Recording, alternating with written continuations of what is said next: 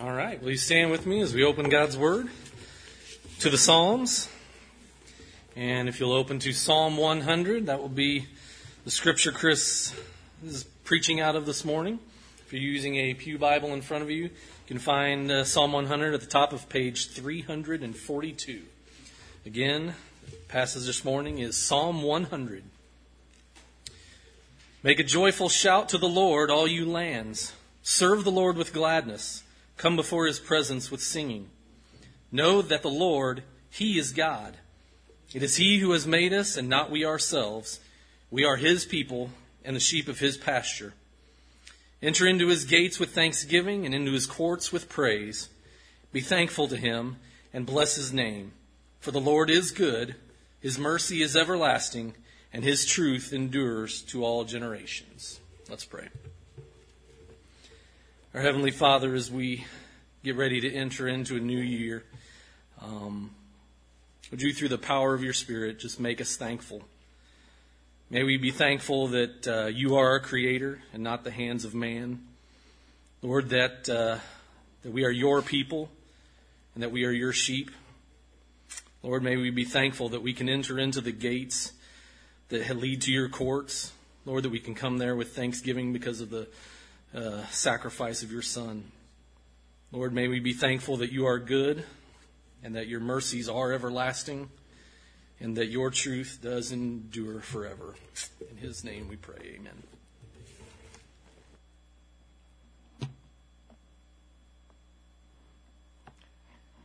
Well, amen. I have a few more Christmas or New Year's Adam jokes, but since uh, the teens didn't appreciate those, I will move on. But uh, this is that uh, Sunday before New Year's Eve. And so uh, this has been that weird week that comes after Christmas and before New Year's, right? It's kind of a just a strange, uh, different week. Christmas is coming down and the New Year is rising up. Traditionally, this week is a time for making New Year's resolutions. How many of you don't do that at all? And we'll admit that. Okay, how many do do that? Okay, how many of you actually do what you intend to do? A little bit. All right, Nikki, that's good. A sign of hope. Well, look at this slide. Uh, these are the most common New Year's resolutions for 2018. Now, as you look at these, the top three is eat healthier, get more exercise, and save more money. There's no doubt that this poll was a poll of Americans, right? There's no no doubt about that, and uh, nothing wrong with making these kind of resolutions. They're, they made them in 2018, but I'm wondering now on this Sunday, are they eating better, exercising more, and do they have more money in their savings account? Now, notice though, at the bottom of this chart, a whopping 32 percent said they don't plan on making any New Year's resolutions at all. Now, perhaps they do that at some other time on their birthday or, or some other significant point in their life. Maybe they're just disciplined all throughout the year. Man, that would be an awesome thing. I don't know. Maybe they're just lazy and apathetic. Uh, we don't know. I don't know. But here's what I do know about the new year. I know this. Lord willing, we're all going to enter in to the new year, right? Unless the Lord should come back uh, uh, before tomorrow night. That would be a glorious thing, wouldn't it? Amen. Or perhaps we are not promised tomorrow. Life is a vapor. Perhaps the Lord might take us. Uh, we might not live to tomorrow evening. And that could be good if you know Jesus, but it would be bad if you don't know Him. We're going to enter the new year though, whether we make resolutions or not, and we're going to enter the new year whether we keep our resolutions or not. Entering the new year is really not up to us, but how we enter the new year is something that we are responsible for. We have no way of knowing what's going to come this year any more than we had any idea what would have what has happened already in 2018.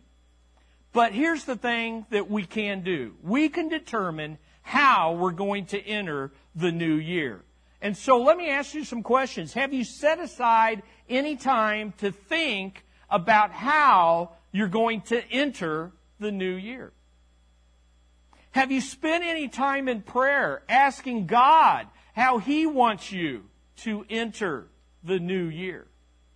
Have you given any thought to how God wants to use you to help others to enter the new year? Now, I don't know how you answer those questions. Maybe yes, maybe no, maybe not as much as I know I should. But however you answer those questions, the Lord has good news for us this morning in Psalm 100. There is good news as we enter the new year in Psalm 100. And here it is. If you have your Bibles, and I hope you do, keep them open to Psalm 100 because here's what we find. As people who know God, we should enter the new year with a deep awareness of His presence. We should enter the new year if you know God and if you don't know God. If you're here this morning and you're not sure, you can enter the new year with a deep awareness of God's presence. Notice in verse 2 it says, come before Him. And in verse 4, enter His gates. The idea here is carpe diem coram deo. You may know carpe diem from the famous movie, right? Um, and carpe diem means seize the day. But if we just seize the day, if we seize the new year on our own, apart from the presence of God, it will not end well, just as it did not end well in that movie. But if you carpe diem coram deo, if you seize the day in the presence of God, coram deo is in the face or the presence of God, that's what we're being invited to. Come before Him. Enter His gates. But how do I know? How do I know if I'm doing that in the new year? How do I know if I'm living each day carpe diem coram deo? People who live with a deep awareness of God's presence have hearts filled with joyfulness and thankfulness. People who have a deep awareness of God's presence have hearts that are filled with joyfulness and thankfulness. Psalm 100 is a short powerful psalm that's always been one of my favorites. I love reading it. I love teaching it. I love preaching it. It's packed with joyfulness and thankfulness, like a Thanksgiving turkey or a Christmas stocking. And we're going to unpack that stocking and we're going to see what it means. But to get into it, I want you to give you three facts about the context, about this psalm. Number one, Psalm 100 is a chorus to sing with others in public. It's a song. It's a chorus. It's a praise song. Everything in this psalm or this song is in the plural. This is not something we do alone. It's something we have gathered here this morning to do. Ironic that we're going to be looking at this psalm on a Sunday when uh, churches are increasingly starting to cancel on this Sunday, to not worship on the last Sunday of the year.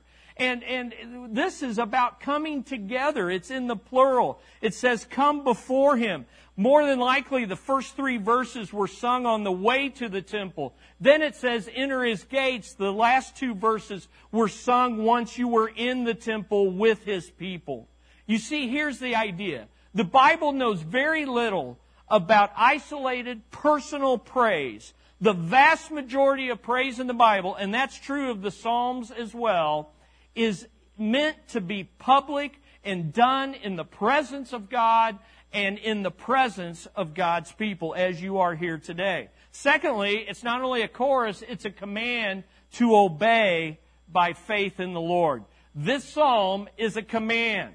So it's not just a piece of poetry that you put up on your wall and look at it and feel good about it. It's not just a meme for Instagram. These, these are commands, and there's seven commands here. Shout, serve, come, know, enter, give thanks, bless his name. And it's clear that there's only one way to obey these commands. We must know the Lord in a personal and intimate way. In other words, we obey these commands by grace alone, through faith alone, in Christ alone. Look at verse 3. Know that the Lord Himself is God. Know this intimately, personally. Every verse of these short five verses, every verse mentions the Lord, all caps in most of your Bibles, which is the, the name of Yahweh, the covenant God, the I am God that Pat prayed about uh, this morning. And so every verse mentions it except verse 4, and verse 4 says, bless his name. Whose name? The name of the Lord, Yahweh, the I am God. Third, I want you to see, not only is this a chorus, not only is this a command, but it's a call to all. It's a call to worship the Lord whenever and wherever, but especially when you enter into His presence with His people, as we are assembled here this morning. Verses 1 through 3 is an invitation to come with a joyful heart. In verses 4 through 5 are an exhortation to enter with a thankful heart. But don't miss the big idea. Giving thanks is a call to worship. This is a call to worship the one true God wherever you are, on the way, throughout the year, as you enter the year, but especially when you enter His presence with His people. Now, why do I say it's a call to all? Well, look at verse 1. It's an invitation to all the earth. It's an invitation to all people groups, all nations, all tongues. But keep in mind too that we are in the church age. And though they were entering the gates of a physical temple, we are now in the church age when the temple is the body and the person of the Lord Jesus Christ. In John 2, he said, My body is the temple. And he has come and he has presented God in the flesh. That's what we just celebrated at Christmas. But also, once he went up, the Spirit came down and indwelt God's people so that the local church is the temple. So right now, we are the temple of the presence of God as we are gathered here together. But it gets even better. The temple is now also every individual believer. Because when you accepted Christ, and you went from unbelief to belief, the Holy Spirit came down, created a new heart, a new dwelling place for the presence of God. And so this is an opportunity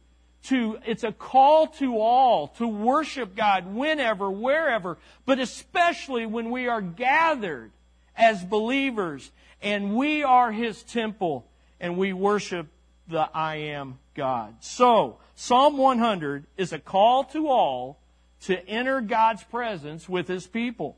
But how do we do that? This psalm gives us two basic ways on how to enter God's presence. And in doing so, how to do it for the entire year. Number one, let's look at it. Enter to show our joyfulness. We enter to joy, show our joyfulness. We enter God's presence and we gather as God's people to show our joyfulness. So here's the first thing I want you to understand. We are commanded to show your joyfulness as you enter God's presence with His people. That's verses 1 and 2. So look there in your Bible, verses 1 and 2. Now, how do we show our joyfulness? Well, there's three ways in these two verses. We shout, we serve, and we sing. Okay, let's break it down. Let's look at it. Number one, shout joyfully to the Lord. Some of your uh, Bibles say, make a joyful noise. Well, the noise is the shouting part, okay? Shout joyfully to the, to the Lord. Now, how many of you shouted joyfully when the Royals won the World Series? Yeah, exactly. And you didn't just do that, right? You shouted. You shouted. It was like 6,000 people downtown. We shouted. We excited. You didn't have to be taught that. You didn't have to be told to do that. You had joy and you shouted. Now, here we are in football time, right? How about those Chiefs, right? I don't know. How about them? We don't know, right? But let me tell you, if they make it to the Super Bowl, it will be the grace of God, and we will shout joyfully. We will shout. We will be shouting this afternoon. But we are commanded here to shout joyfully as we enter the presence of our sovereign and great God. Isaiah 12:6 tells us this. Cry aloud and shout for joy, O inhabitant of Zion, for great in your midst is the Holy One of Israel. Listen, we shouldn't have to be told this. We shouldn't even need to be commanded this. As believers in the great and awesome God, we ought to come and gather and shout for joy. Now that's why here at Life Ridge, we periodically do what I call a holy shout in our congregational worship. So let's do a holy shout, shout right now. So on the count of three, we're going to say, shout joyfully to the Lord. You can say it as loud as you want, and we're going to say it together. Shout joyfully to the Lord. One, two, three. Shout joyfully to the Lord. Man, that was good over there. Good, good. Yeah, that's exciting. Listen, church, listen. There is power in that. There is power in that. It glorifies God and it glorifies His greatness when we do it. Now, the second way to show our joy is not only to shout joyfully to the Lord, but to serve the Lord with gladness. Serve the Lord with gladness. That's in verse 2. Serve here is translated worship the Lord in some of your Bibles. I think the NIV has worshiped the Lord. And the reason that is, is because the Old Testament often equates serving and worshiping. We need to remember that. We need to remember that. In fact, look at the rest of verse 2. It says serving the Lord is equated and parallel to come before Him with joyful singing. So here's the point. Worship is serving and serving is worshiping. And we are to do both with a joyful gladness. Now, here's what that means that means the smallest act of service is an act of worship and a way of showing our joy to the Lord. So when the ladies fill each individual communion cup, when any piece of paper is picked up, when the grass is cut, all of these seemingly small and, and often unseen acts of service are actually an act of worship. And because we carry the Lord into the workplace, we are commanded in the New Testament to worship while we work. Because all of that is an act of worship. But here's what it also means.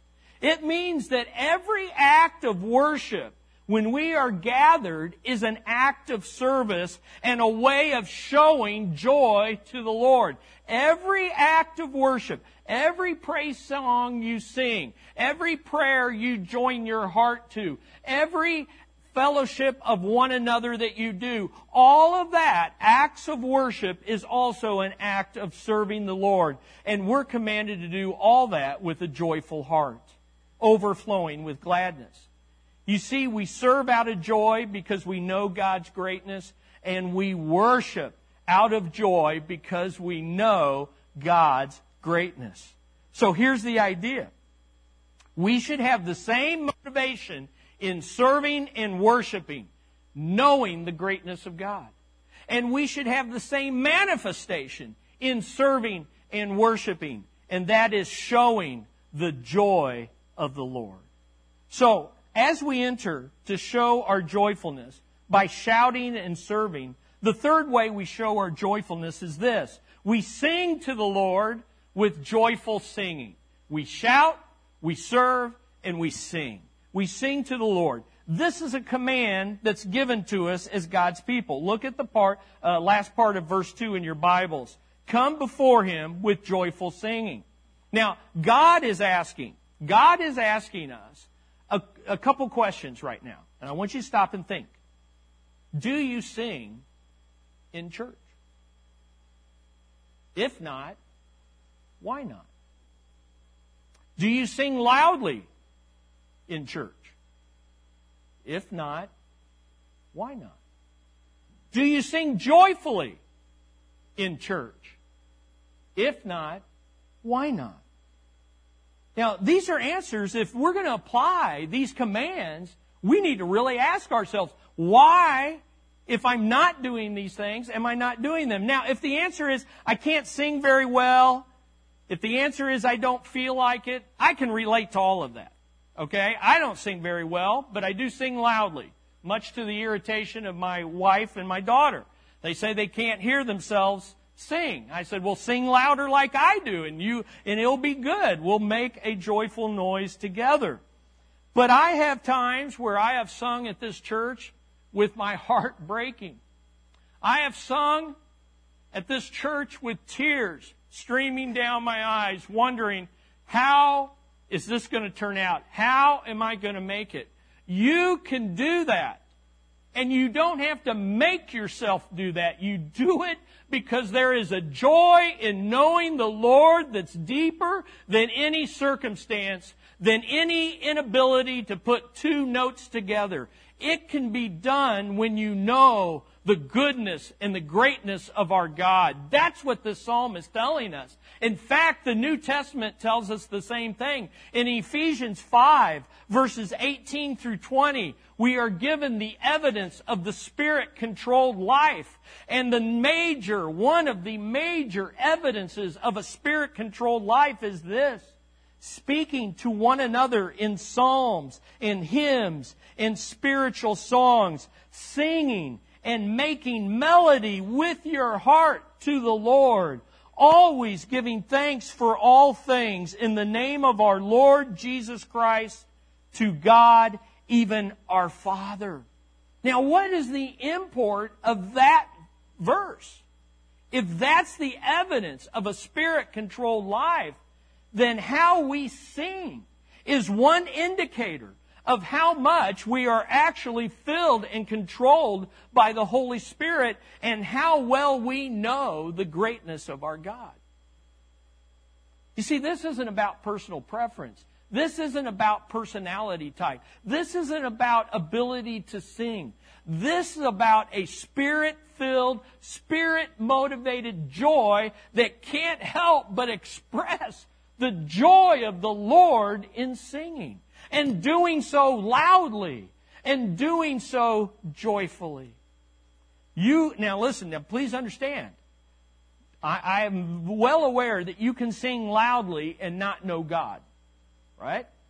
But those who do know God should always be singing and doing so loudly and joyfully according to this psalm. Now, how loud and how joyful we sing is an indicator of how well we know the greatness of God. But you might be thinking, Chris, I still, this is hard. I don't always feel joyful. I don't always like singing. And I certainly may not like singing very loudly. Well, maybe you're stuck in a rut. Maybe you're just going through the motions when you come to church. That is easy for us to do. But Psalm 100 tells us what to do about inability, about hesitancy, about not being sure, about when we are down and depressed. Psalm 100 tells us what to do in verse 3. Look at verse 3. Know that the Lord Himself is God. It is He who made us, and not we ourselves. We are His people and the sheep of His pasture. Why do we show our joyfulness as we enter in spite of feelings, in spite of circumstance, in spite of ability? Why do we do it? Because we know God's greatness. We show because you know His greatness. You show because you know. You show because you know His greatness. Listen, the more we know of His greatness, the more we show our joyfulness with shouting, serving, and singing. How can we know more of God's greatness? You're saying, I still need the help. How do I take practical steps as we enter the new year? How do I grow in this aspect of worship and serving the Lord? Here's how you can know. You know God's greatness by His revelation of Himself. You know more of God's greatness by getting into this book. The degree that you were in this book in 2018 is the degree that you grew in knowing His greatness. And the degree that this book kept shut, the degree that your app was turned off, the degree that you substituted social media for the sovereign Savior is the degree that you are lacking in joy this morning and the ability to rejoice with God's greatness. We know God's greatness by His revelation. Verse 3 gives us three important revelations of God's greatness. Let's move through these quickly. First of all, God is great because the Lord is God and we are not. The Lord is God and we are not. Hey, you want to have a better year this year than last year? Every morning, wake up and say to the Lord, You are God and I am not. You are God and I am not.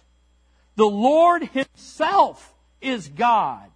And notice it's the Lord in all caps. The great promise keeper is God. The I am is God.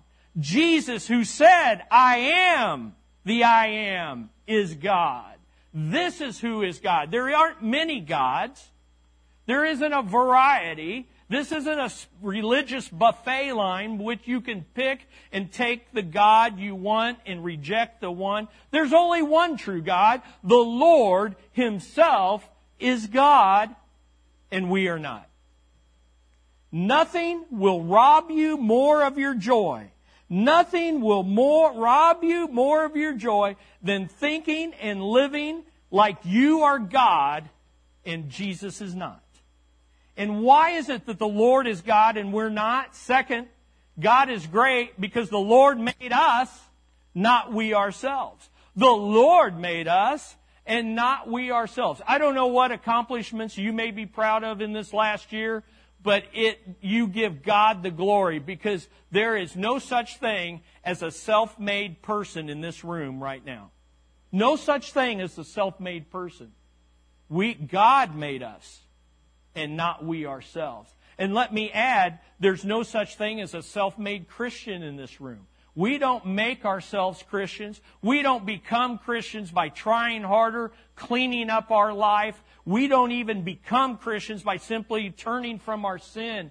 We become Christians when we totally abandon all that we can do and put our total trust in all that Jesus has already done. And when we do that, He makes us a new creation.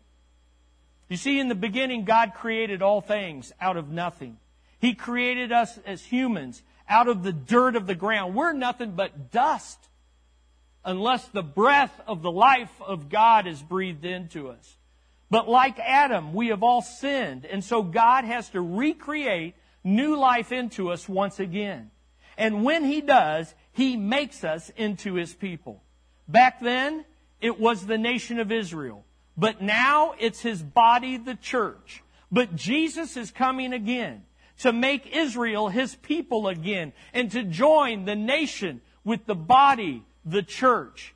And just like unbelieving Israel will one day dry, raise up as dry bones and be resurrected, if you're here this morning as an unbeliever and you are dead and separated and lifeless apart from God, you have no hope, you're wondering where you're going, or you've had great success but it's left you empty.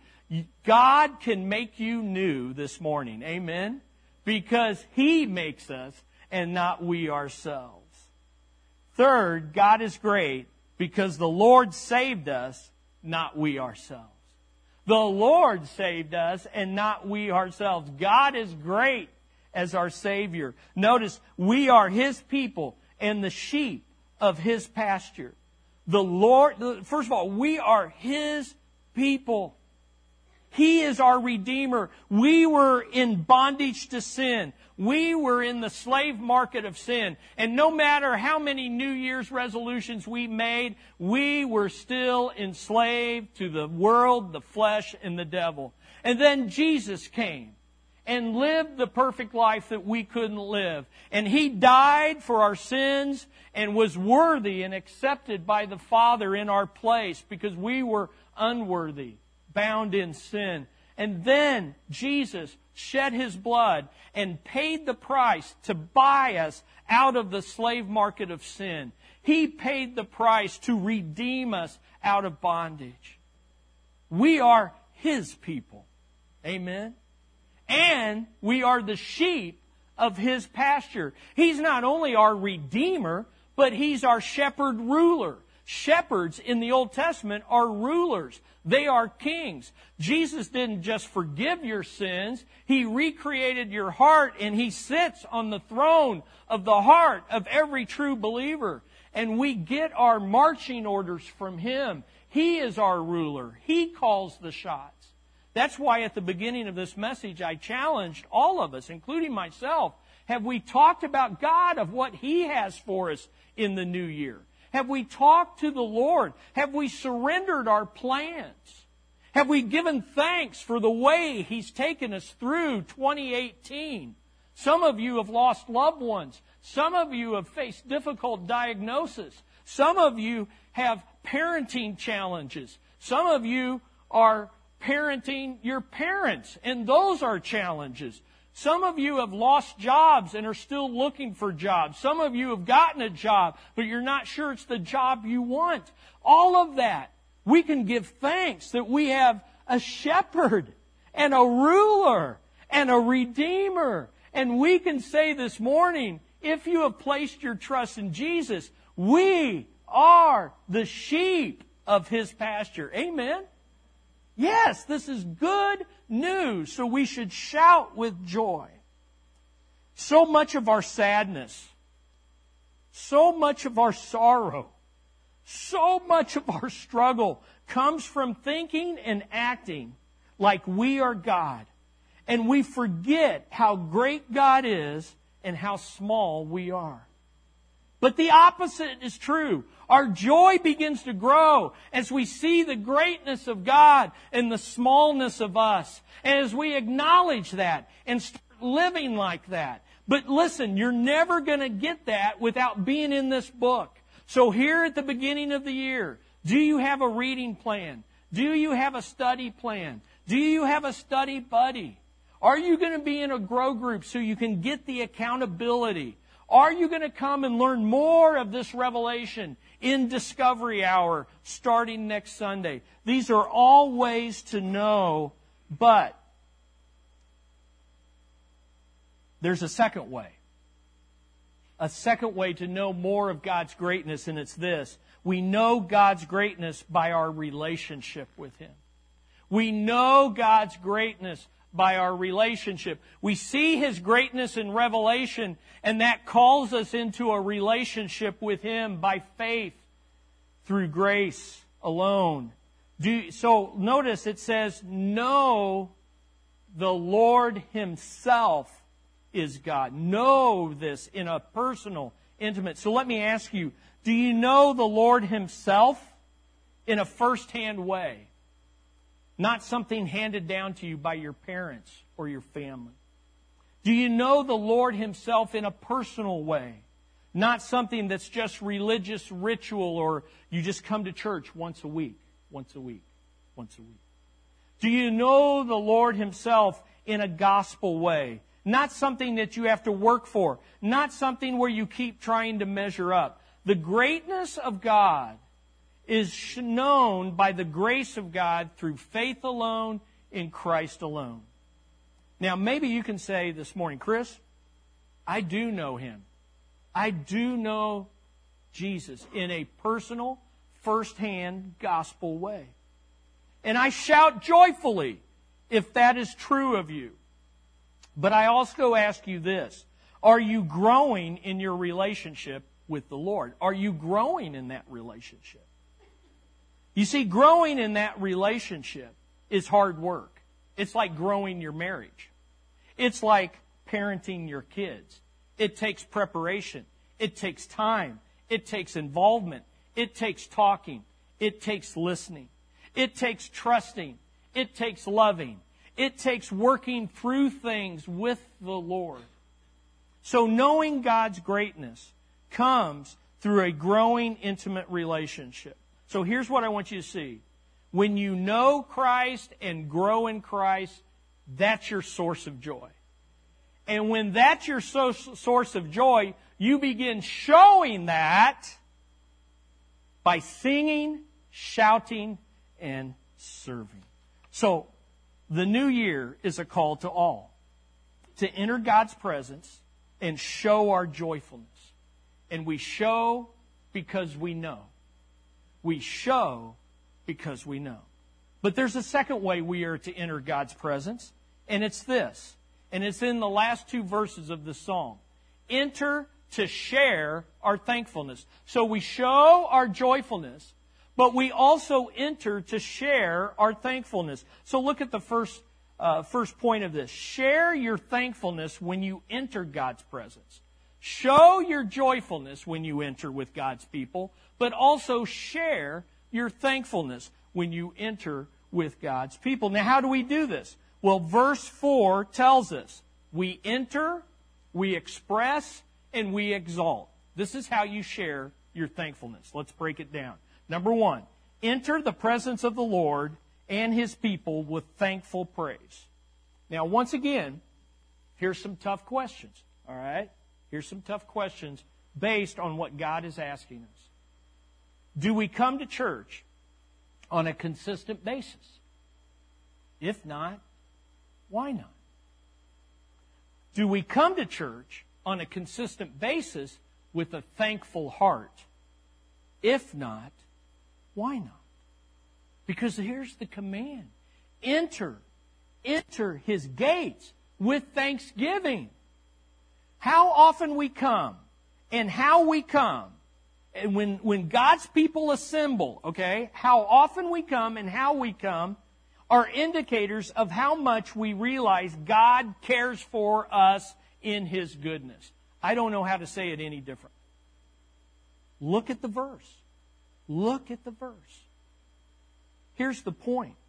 The Bible doesn't separate being thankful for the goodness of God from coming to church to share that goodness with Him and His people. So we enter out of thankfulness. We go through the week and we see God providing. We see our Redeemer at work. We see our shepherd ruler guiding, protecting, warning, even disciplining us. And then we enter together with God's people today and we go, Oh, I'm so thankful that my God is not only great, but He is good. And then when we come, number two, we enter with thankfulness to express our thanks to God. To express our thanks to God. Notice verse 4 ends with, give thanks to Him. Give thanks to Him. Now, how do we do this? I've given to you in your notes and up here on the screen a simple way of summarizing all the Psalms, a simple way of describing giving thanks to God and I can't teach you, you know, take you all through it. It's really quite simple. Describe how great God is in His mighty attributes. You say, well, how do I know His attributes? I get in here. If you listen to social media, God has one attribute, love. You get in here, God has dozens upon dozens of attributes, and the greatest of all is His holiness. Holy, holy, holy. Is He loving? Yes. Is he just? Yes. Is he forgiving? Yes. Is he trustworthy? Yes. Is he wrathful? Yes. Does he judge sin? Yes. Does he abound in mercy? Yes. These are the attributes. And we express thanks to God when we express back to Him these majestic attributes. But we add to that we not only describe who he is, but we declare how good he is in his mighty acts. So you describe who he is, and you combine that with declaring what he has done in your life, and that is expressing thankfulness to the Lord. And listen, if we're walking with him during the week, every Sunday we should come and we should know, boy, this attribute of God stood out this week. Oh, I saw God move in my life. And I'm not talking about the extraordinary, I'm talking about the ordinary. I'm talking about He helped me make it through one more day. I'm talking about He enabled me to get up this morning. I'm talking about I was able to not yell at my kids today for five minutes.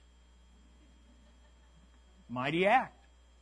And we should give thanks. And guess what? When you start recognizing those ordinary acts and giving Him praise for that, the five minutes becomes 10 minutes of not yelling. And the 10 minutes becomes 30 minutes of instruction instead of getting down and criticizing. Now, when you enter with thankfulness and you express thanks, then number three, that's when you exalt the name of the Lord. That's how you exalt the name of the Lord. Bless His name. That means exalt His name. We make much of God because of who He is. He is great. We make much of God because what He does. He is good. And that's how we exalt His name. Now, God blesses us by bestowing good on us. We bless God by praising the good He does. So God blesses us in His mighty acts through His majestic attributes, and then we bless Him by declaring and describing His greatness and declaring His goodness back to Him. And in that, there is a culture, a atmosphere of joyfulness and thankfulness, not only when we gather as a church, but Christians, it should be that way in your homes as well. Not always, not perfectly, but it ought to be that way. Again, you might be thinking, how do I do this? I don't have anything to say. I don't know what to say. Well, here's the good news. It's found in verse 5. Share because he cares in his goodness. Share because he cares in his goodness. Know, show because you know, share because he cares. Do you got it? Show your joyfulness because you know his greatness. Share your thankfulness because of his goodness to you. Look at verse 5. For the Lord is good. Now you just, when you read that, you need to say it that way. For the Lord is good. In fact, you ought to turn to your neighbor and say, the Lord is good. Go ahead, do that. Turn to your neighbor. The Lord is good. And if they don't say it back, say it to them again. The Lord is really good. Okay? The Lord is really good. Now, listen to me. Verse 5 tells us, see, verses 1 through 3 say He is God. And it's great to know that there is a God, but it's frightening if you don't know what kind of God He is. Well, in verses 5, 4 and 5, we find out that He is a good God. There is a God, and He is good. In fact, we could say with our African brothers, God is good all the time, and so let's look at that. Let's look at that. Number one, God is good all the time. Why?